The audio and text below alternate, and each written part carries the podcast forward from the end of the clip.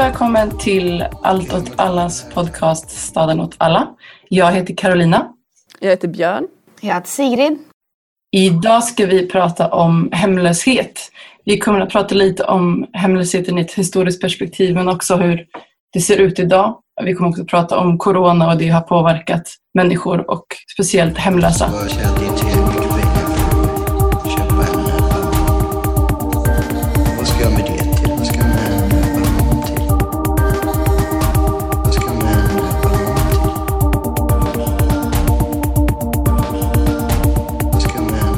Ska inleda med att prata lite om ett historiskt perspektiv på hemlöshet. Under 1800-talet kallades tillståndet för personer utan bostad husvil eller gå husvil. Hemlöshet som fenomen i historien har egentligen aldrig existerat för sig själv.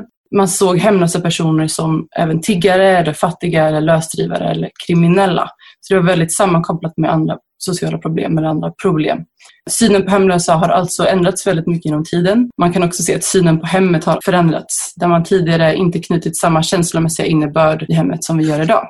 Ja, men det låter ju som att det var en väldigt stigmatiserande syn på hemlöshet även förr i tiden. Att det sågs som personer med fel och problem som var hemlösa. Liksom. Från då 12 och 1300-talet fram till 1800 och 1900-talet så var det alltså kyrkan som hade ansvar för att hjälpa fattiga och husvilla. Det fanns ett högt andligt värde för kyrkan i att hjälpa andra vilket var mycket av den bakomliggande drivkraften till att man faktiskt hjälpte människor.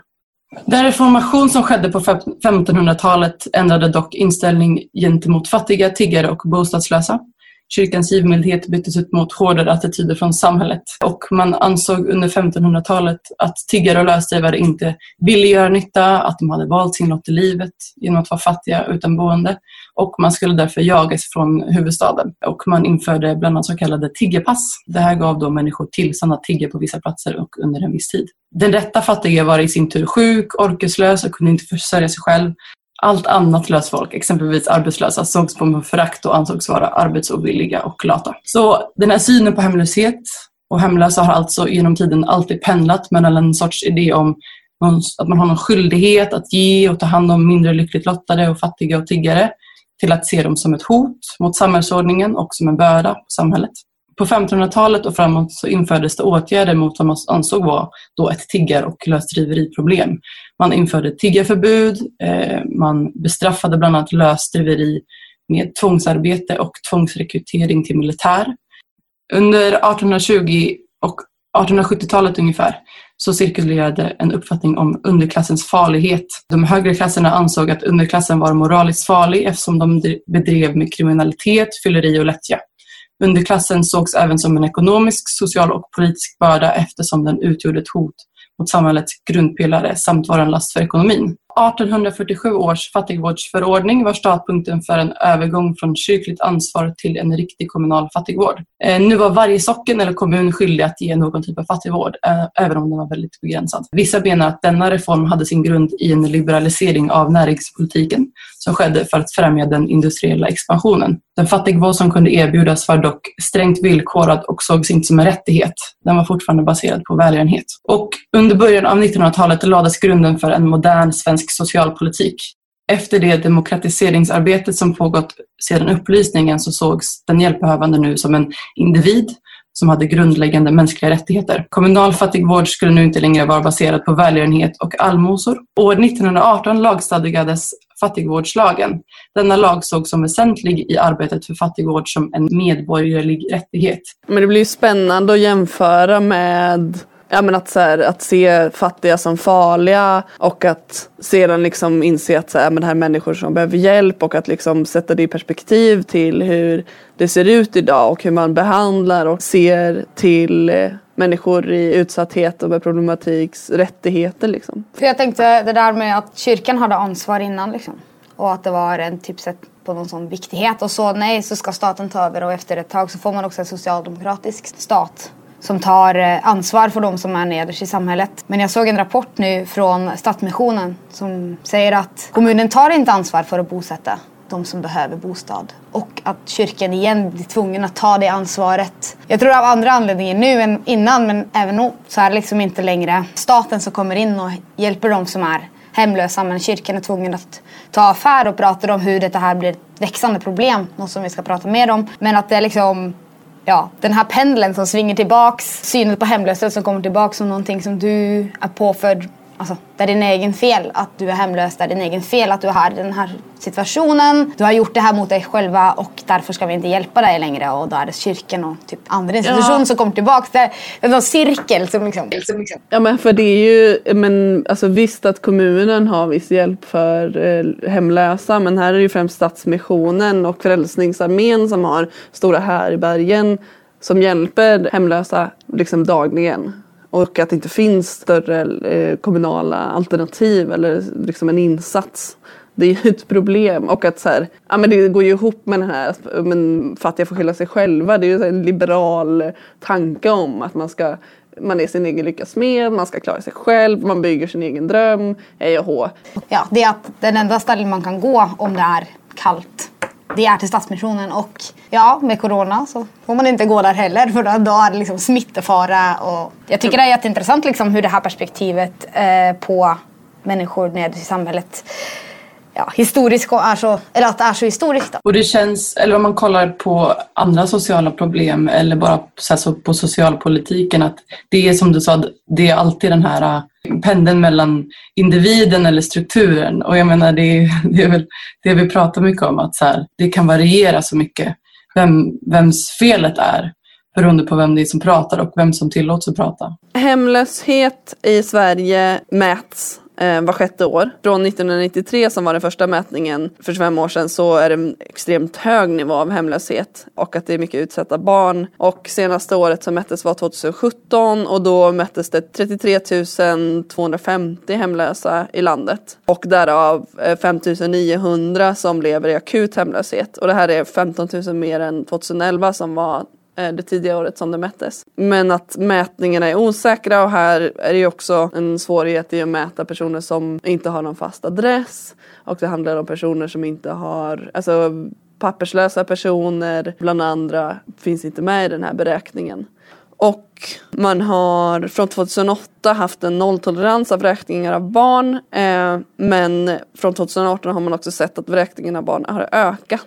Och när man pratar om eh, hemlöshet så finns det lite olika definitioner och då är, pratar man om akut hemlöshet och relativ hemlöshet. Sen finns det olika myndigheter som definierar olika situationer men generellt gäller att akut hemlöshet handlar ju då om människor som tvingas eh, sova ute på gator eller på härbergen eller på toaletter eller liknande. Det vill säga akut hemlösa, man har inte tak över huvudet och det här räknas som bostadsbrist grupp 1. Sen finns det en grupp som gäller personer som skrivs ut från till exempel institutioner såsom fängelser som sätts på gatan och inte har något skyddsnät och saknar hem. Sen finns det en grupp som gäller människor som inte kan få egna kontrakt, alltså har sociala kontrakt där kommunen upplåter åt människor och att den här gruppen särställs ju då från en eh, generell hyresrätt och att personerna kan avhysas av socialtjänsten på ett annat sätt än vad som gäller eh, vanliga hyresgäster i en hyreslägenhet till exempel. Och sen så finns det personer som har ett socialt nätverk eh, som till exempel är i kontakt med socialtjänsten eller som sover hos eh, vänner eh, i olika perioder och byter däremellan men som inte har ett eget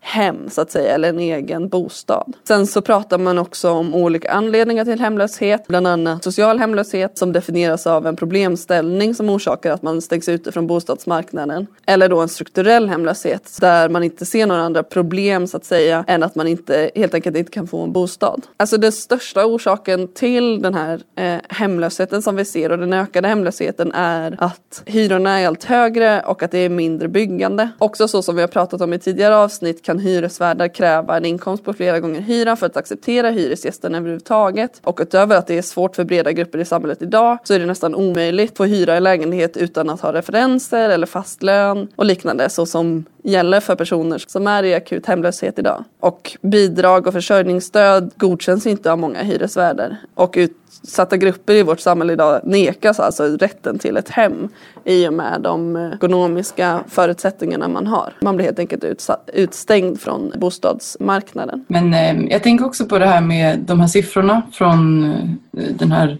rapporten att eh, bara folks uppfattning om hemlöshet är så olik från vad man då till exempel inkluderar i de här siffrorna.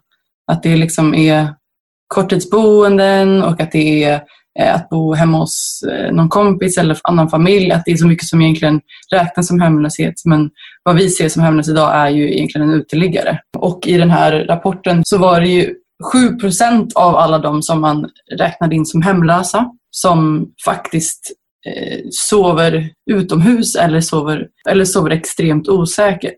Det är så 7 procent. Och de andra 93 procenten är ju människor som då har otrygga boenden. Jag bara tänker på att om man vill, ta, vill tillbaka till det här liksom marknadsperspektivet och så här, vad man prioriterar och vad man märker att det, det, inte prioriteras så är det ju mycket baserat på någon sorts moraliska bedömningar av vad människor bör ha rätt till. Och att där så kan man ju då se att hemlösheten är mycket bredare än vad vi, vad vi tänkte oss. När man ser de här olika nivåerna av hemlöshet så blir det också väldigt tydligt liksom hur skiktat samhället är och hur mycket det handlar om klass, av liksom vilken nivå av, ja men om man inte har ett hem till den nivå att man, in, att man sover på gatan eller på ett härberge eller så här, nej men jag tvingas bo hemma hos min mamma för att jag har, kan inte hitta ett eget hem. Det blir ändå tydligt liksom hur utbrett bostadsbristen är. Ja. Och att man har lämnat en idé om att det är någon som ska sörja för att alla har ett plats att bo. Mm. Till att det är ditt ansvar om du inte sköter det. Och när vi vet vad slags hem som byggs då. Vart i stan man bygger nytt, vad de kostar, vad slags typ av lägenheter som byggs. Mm. Så blir det ju tydligt att det är ingen som har tänkt att lösa det här problemet. Och corona visar det här väldigt tydligt då. Här har vi haft ett problem i väldigt lång tid. Mm. Som många har försökt att prata om. Och hur komplext det är och hur många som egentligen är den här gruppen. Men nu kommer corona så blir det väldigt sån Fuck, här är någon som bor på gatan, den var jätteutsatt. Men det är också alla de som bor i en väldigt liten lägenhet. Det är alla de som var på väg att flytta till en annan stad, som förlorade sin jobb. Så många som är i den här strukturen som är så otroligt utsatta och som inte finns någon lösning på. Det är ingen plan om att det här ska bli bättre. Nej. Och redan liksom innan coronakrisen så har liksom 243 av 290 kommuner bostadsbrist. Liksom, vilket talar ju för menar, att det är en stor mängd som inte har bostad. Jag tänker, ja, men som du sa, även de personerna som har någonstans att sova men som vanligtvis flyttar mellan olika ställen. Och att så många personer faktiskt inte har möjlighet till ett hem och att så många kommuner har bostadsbrist tyder på att alltså byggandet motsvarar inte populationen och att det är naturligt då att människor hamnar utanför vilket skapar den här strukturella hemlösheten. Det är ju ofrånkomligt. Man behöver ju bygga för för andra grupper än vad som byggs för idag för att kunna lösa den här situationen. Både det akuta då som vi pratar om människor som, som inte har tak över huvudet men också den sekundära då personer som befinner sig mittemellan. Liksom. Ja, nej, men jag tänkte på vem det är som förmedlar lägenheter till hemlösa eller eh, att liksom socialtjänsten idag har fått en så stor del i att, att vara som någon sorts hyresvärd Socialtjänsten ska ju egentligen finnas för att stötta människor i utsatthet i olika grupper. Men de är ju inte till för att vara någon sorts bostadsbolag som ska liksom förmedla lägenheter. Men det har blivit så idag. Därför att det är ingen som ser till att det finns lägenheter. Det är ingen som eh, förser människor i utsatthet eller eh, familjer eh, som lever i utsatthet med bostäder. Och där kommer vi också in på de här tillfälliga boenden som vandrarhem och hostel att det blir som ett plåster på såren. Att man kan inte tillåta familjer att hamna på gatan så då får de bo x antal månader eller jag vet inte, år kanske till och med på vandrarhem eller hostel. Socialtjänsten har väl inte lov att bygga bostäder och möjligtvis inte det är den bästa lösningen på det här problemet om man ser det i stort. Men det hade varit en lösning på det här problemet alltså ekonomiskt. Det kostar jättemycket pengar för alla kommuner att husa speciellt de strukturellt hemlösa som man måste liksom ta till privata företag eller vandrarhem eller typ Airbnb-lägenheter för att få folk glada. För att folk ska få ett tak över huvudet. Som vi har pratat om så byggs det inte lägenheter för de som behöver det. Det byggs för dyra lägenheter. Och en anledning till det är bland annat att på 1990-talet så var det första som Carl Bildts regering gjorde var att stänga bostadsdepartementet och att man tog bort statliga byggsubventionering för byggande och så stannade byggandet av och till sist la man ner Bostadsforskningsinstitutet. Och Sverige är en av de länder som har liberaliserat snabbare än något annat västland och som mest i eh, bostadspolitiska området då. Och att vi går mot en av de mest marknadsliberalt styrda bostadsmarknaderna i västvärlden.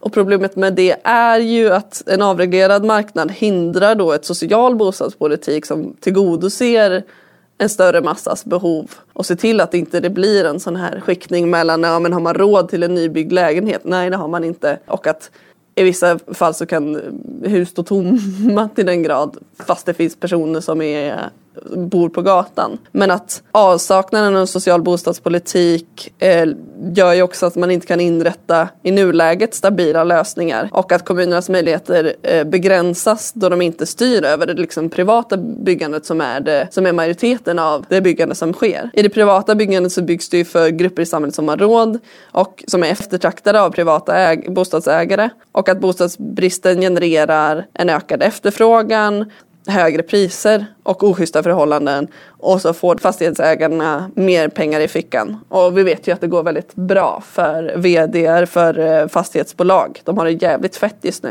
Och det tyder ju liksom ännu mer på vilka som vinner på det ojämna maktförhållandet och, och vilka som förlorar på det. För att sammanfatta så präglas ju bostadsmarknadssituationen av att bostadsbristen är högre än på mycket, mycket länge och att därav är också hemlösheten mycket större till följd av det. Och att bostäder som sagt inte byggs för låginkomsttagare och riskgrupper och personer med sociala problem. Och att även när man topprenoverar lägenheter så handlar det ju inte om att det ska finnas tillgängligt för personerna som bor idag utan att det ska finnas till för en annan grupp. Man ska byta ut personerna som bor i lägenheterna. Och där blir det ju plötsligt ett glapp av att personerna som behöver bostad inte har tillgång till det för de lägenheterna finns finns inte. Arbetslösheten, socialförsäkringar och, och liknande har inte hängt med i en standardökning heller. Eh, vilket blir problem för bland annat barnfamiljer och personer med eh, lägre inkomst att rätta sig efter liksom de hyreshöjningarna och de eh, högre hyrorna helt enkelt. Och sen att allmännyttan sen 2011 tror jag det var vi sa här innan tvingas sätta sina hyror utanför liksom marknadsmässiga priser och där blir det ju igen så att det blir anpassat efter liksom en, en högre hyror i slut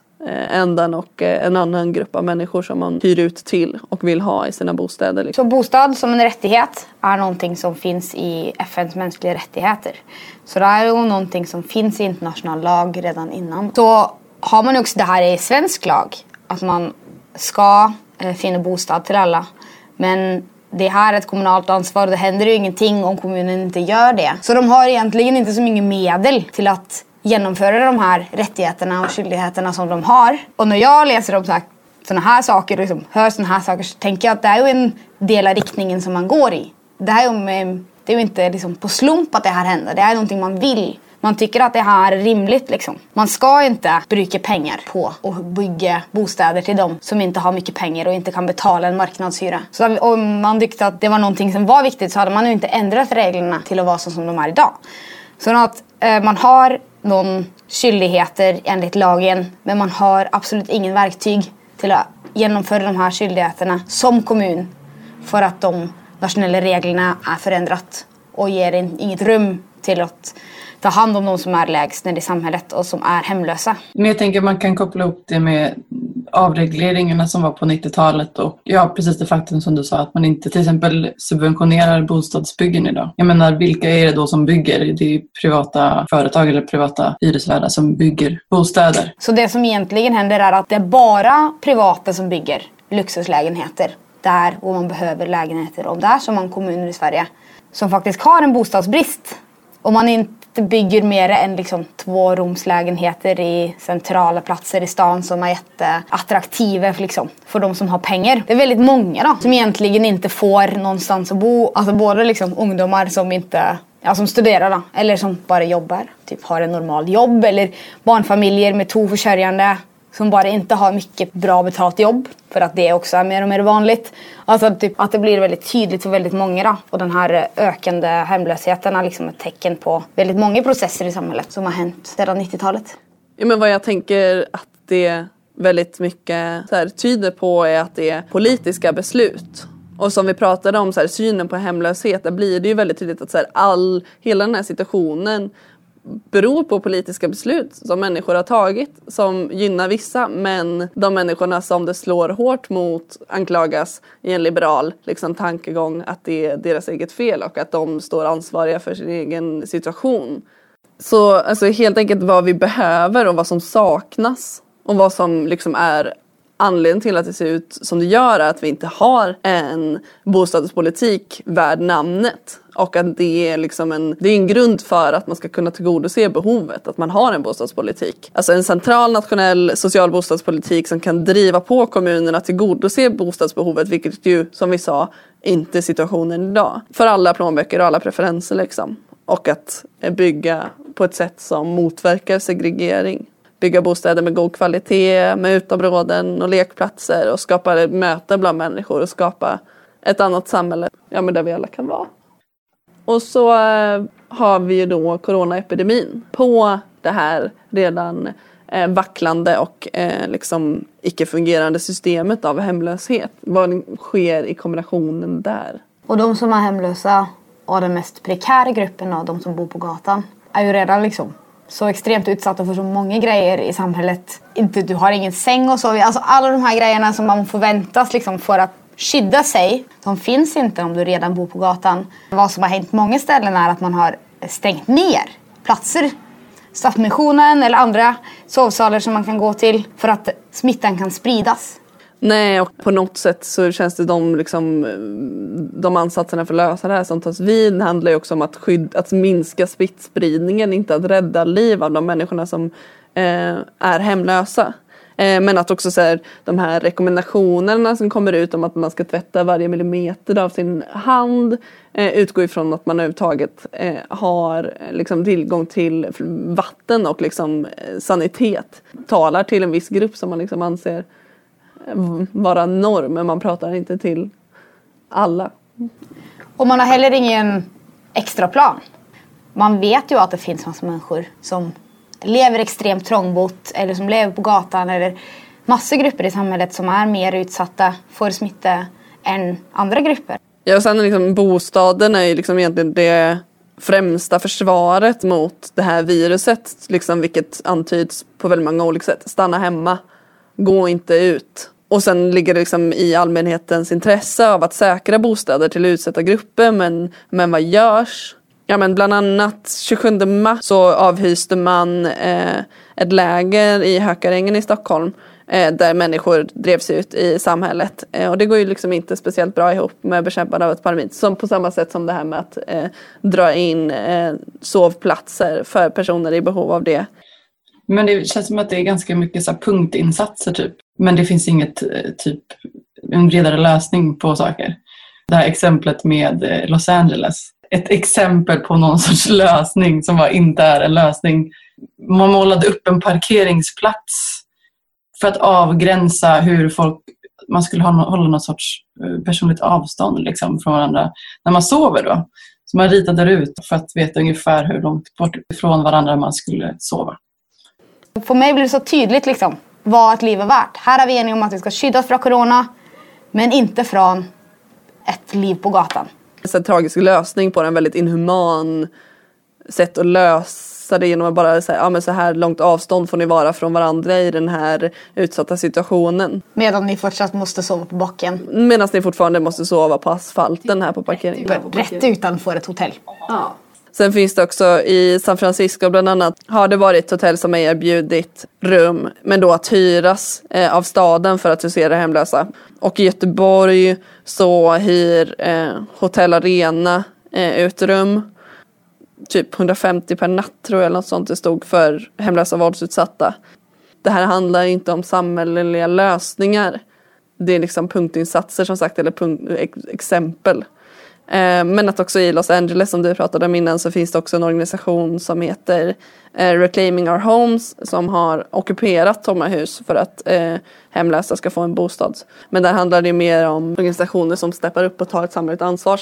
För det blir ju väldigt tydligt att många har varit hemlösa under lång tid när man får en sån här situation som corona. Både de här städerna från USA som vi pratar om är liksom hemlösheten helt enorm liksom, och helt ett normal grej som man liksom har accepterat under så lång tid. Jag tänker att man får se en slags brydd här nu.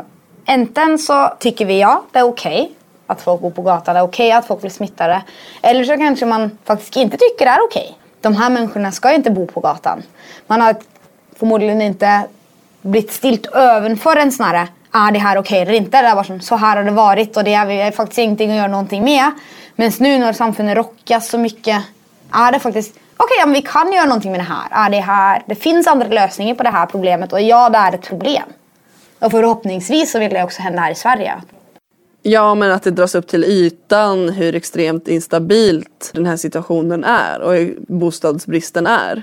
Man måste göra åtgärder för de som drabbas av krisen och inte kan betala hyran eller bolån eller trygga grundläggande utgifter. Och visat på hur krisen blottar ett trasigt system som vi måste förändra. Och vi ska komma tillbaka till lite mer konkreta krav. Vad som har gjorts i Göteborg är att inga allmännyttiga hyreslägenheter eller hyresgäster kan vräkas under coronakrisen och att det inte längre finns krav på att man inte kan ha mer än tre betalningsanmärkningar för att kunna hyra en bostad. Så det är någonting som har hänt. Så nu kan man nog vara glad för att man fortfarande har lite allmännyttiga lägenheter. Ja. Och liksom, det är ändå någonting som ligger nära kommunen så det är lätt att göra någonting. För det här har ju väl inte hänt med de marknadshyrorna. Det här har hänt med de som på något sätt ser på sig själv och har en liksom, samhällelig uppgift. Liksom. Alltså nu när folk på grund av att man, det är mindre konsumtion, det går dåligt för företagen, det är jättemånga företag som har varslat och arbetsplatser som stänger ner till följd av coronas ekonomiska påverkan då. Och folk med, speciellt folk med prekära arbetskontrakt som timvikarier och ensamföretagare och andra blir utan pengar till mat och hyra. Och grupper som ensamstående mammor är också väldigt utsatta och personer i otrygga förhållanden som utsätts för våld i hemmet har liksom ingenstans att ta vägen och blir isolerade tillsammans med sina förövare vilket är extremt allvarligt. Och att det är den här, de här grupperna som är de som blir mest utsatta i epidemin som inte har sin sommarstuga att fly ut eh, till i Göteborgs skärgård tillsammans med eh, sin bunkring av grejer liksom. Ja, med den bostadsbristen som finns liksom. Om du blir nött till att Ja, du blir av med jobbet och du bor i en marknadshyra mm. och du blir tvungen att liksom finna ett nytt ställe att bo Mm. I det här läget, liksom, det måste ju vara jätte, jättesvårt. Eller att du ja, lever i ett förhållande med mycket våld. Liksom.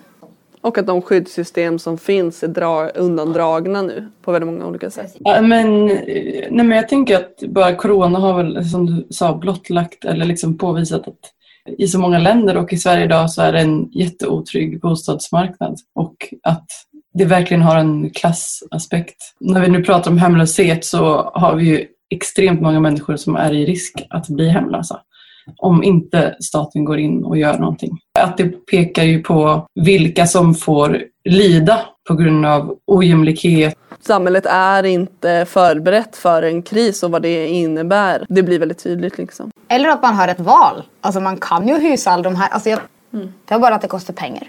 Mm. Och då måste man välja bort att ge Volvo krisstöd Exakt. För att heller hjälpa ensamstående mammor som blir av med sin bostad. Och frågan ställs om liksom vilket samhälle som vi ska ha i bland annat kristider.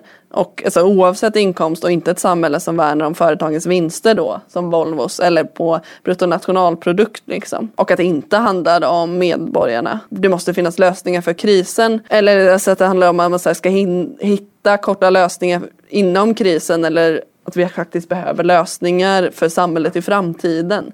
Inte bara kristider då. Satsningar till företag för att ja, göra det möjligt att ekonomin ska kunna eh, må bra i framtiden. Att det så här, finns ekonomin för människorna eller finns vi för ekonomin? Jag, jag är i grunden, vem är det som faktiskt behöver ha stödet?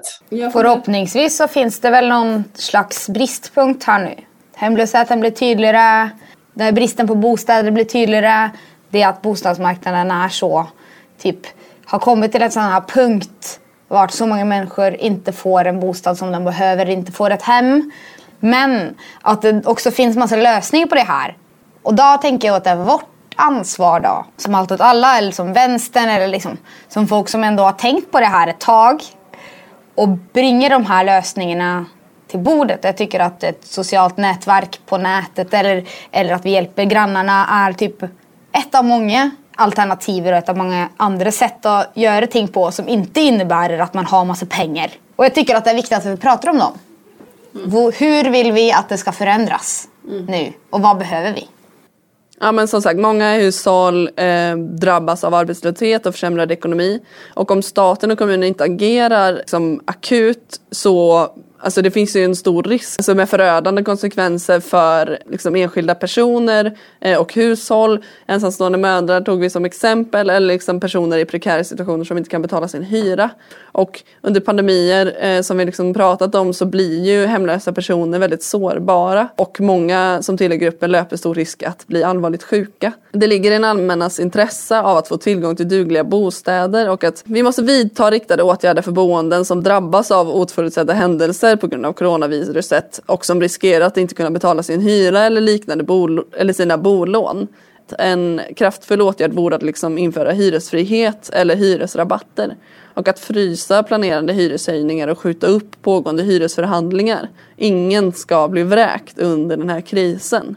Det måste vara en självklarhet. Och att se till att personer som är akut hemlösa har någonstans att ta vägen. Har ett åtminstone ett tillfälligt hem. Ett annat krav är att förändra villkoren i a-kassan så att även personer med kortvariga och osäkra anställningar kan få tillgång till a-kassa ifall de blir arbetslösa. Ett annat är att skjuta till statliga resurser för kommunerna att bekosta behovet av ekonomiskt bistånd för bostäder och att stärka det kommunala arbetet mot hemlöshet. Men så är det mer rimligt att inte betala hyra framför att staten ska gå in och se till att företagen fortfarande kan eh, liksom få sin vinst genom att fortfarande få sina hyror. Staten ska gå under medan företagen består. Liksom. Och de kommuner som har begränsat tillgången till ekonomiskt bistånd för boende till så kallade socialt hemlösa och där strukturellt hemlösa enbart inbjuds mycket kortsiktiga boendelösningar bör tolkningen av eh, socialtjänstlagen omprövas så att den sistnämnda gruppen kan erbjudas mer långsiktiga lösningar. Att upplåta tomma bostäder och underbelagda hotell som vi pratar om till hemlösa för att säkerställa att alla har tillgång till ett säkert boende med möjlighet att sätta sig själva i karantän. Och det här liksom, som vi pratade om, alla hotell i staden. Eh, vad fan ska de vara till för om inte att skydda människor?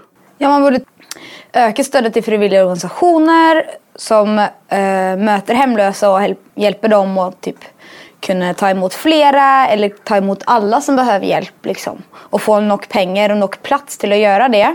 Ja men att man för att möjliggöra det tillgängliggöra test av coronavirus för att kunna möjliggöra uppsökande verksamhet och andra resurser för att minska spridningen av virus och säkra arbetsmiljön för de som jobbar och arbetar och brukar dessa verksamheter.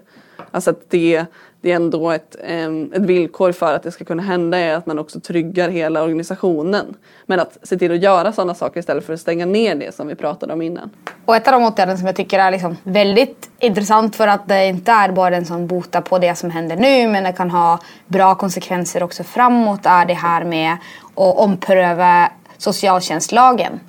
Så att man faktiskt också kan göra någonting med det problemet om strukturellt hemlösa som ofta drabbas typ av att de måste flytta varje vecka.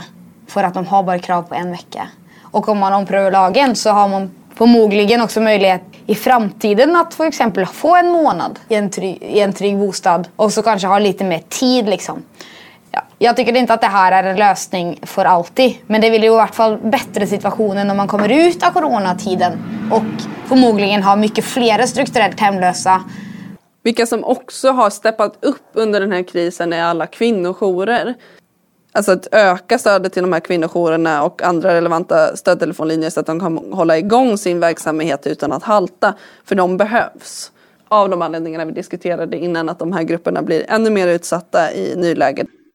Och att alltså så här, alla de här kraven handlar inte bara om att lösa situationen i liksom, stunden. Så vi måste också kunna se det som på ett sätt att så här, peka ut de här sakerna måste funka i ett jävla samhälle. Vi kan inte lägga allt på is och så här, det här löser sig för det gör det uppenbarligen inte. Det finns ingen magisk hand som viftar bort corona från folk som lever på gatan. Det gör inte det. Det, det finns ingen reglerande hand som ser till att personer som håller på att bli vräkta plötsligt finns ett boende som ser till att de inte blir smittade och smittar andra. Samhället funkar inte så. Det kommer inte göra det. Vi behöver lösningar helt enkelt. Och de lösningarna borde inte bara återigen ända med att man betalar någon privat eh, firma för att liksom vi fixar det och så betalar vi jättemycket pengar för att de ska liksom tjäna mer pengar på att husa hemlösa än de hade gjort på liksom hysa eh, turister. Eller att man ska betala eh, extrema mängder pengar till, in i privata marknaden mm. för att lösa sådana här problem som vi har hela tiden. Liksom, istället för att bygga alternativer som man kan ha också efter krisen. Vi behöver en stad som tillhör oss alla och som fungerar för oss alla och som innebär en trygghet för oss alla. Både i kris och i vårt vardagliga liv. Och en bostadsmarknad som inte är baserad på att göra vinst utan som är baserad på att bygga för människor som inte har hem. För att det som vi har pratat om idag har ju verkligen visat på hur många som inte har möjlighet till hem. Ja, men det ironiska är ju också att nu plötsligt under den här krisen så kommer alla springande som ber om staten. Staten ska betala eh, de här hyrorna, Staten ska skjuta till pengar med företag som eh, inte längre får in eh, den här vinsten som de brukar få. Eh, staten ska lösa allt. Det blir väldigt tydligt att samhället som är byggt på kapitalism, alltså kapitalismen kan inte lösa de här kriserna. Och det krävs liksom det gemensamma. Och man frågar sig vad det blivit av alla liberalisterna? De lösningarna som alltid pekas på och nu när inte marknaden finns, då inser man att samhället inte flyter utan det kollektiva. Tack för att ni har lyssnat på oss i Staden åt alla. Eh, vi kommer tillbaka snart.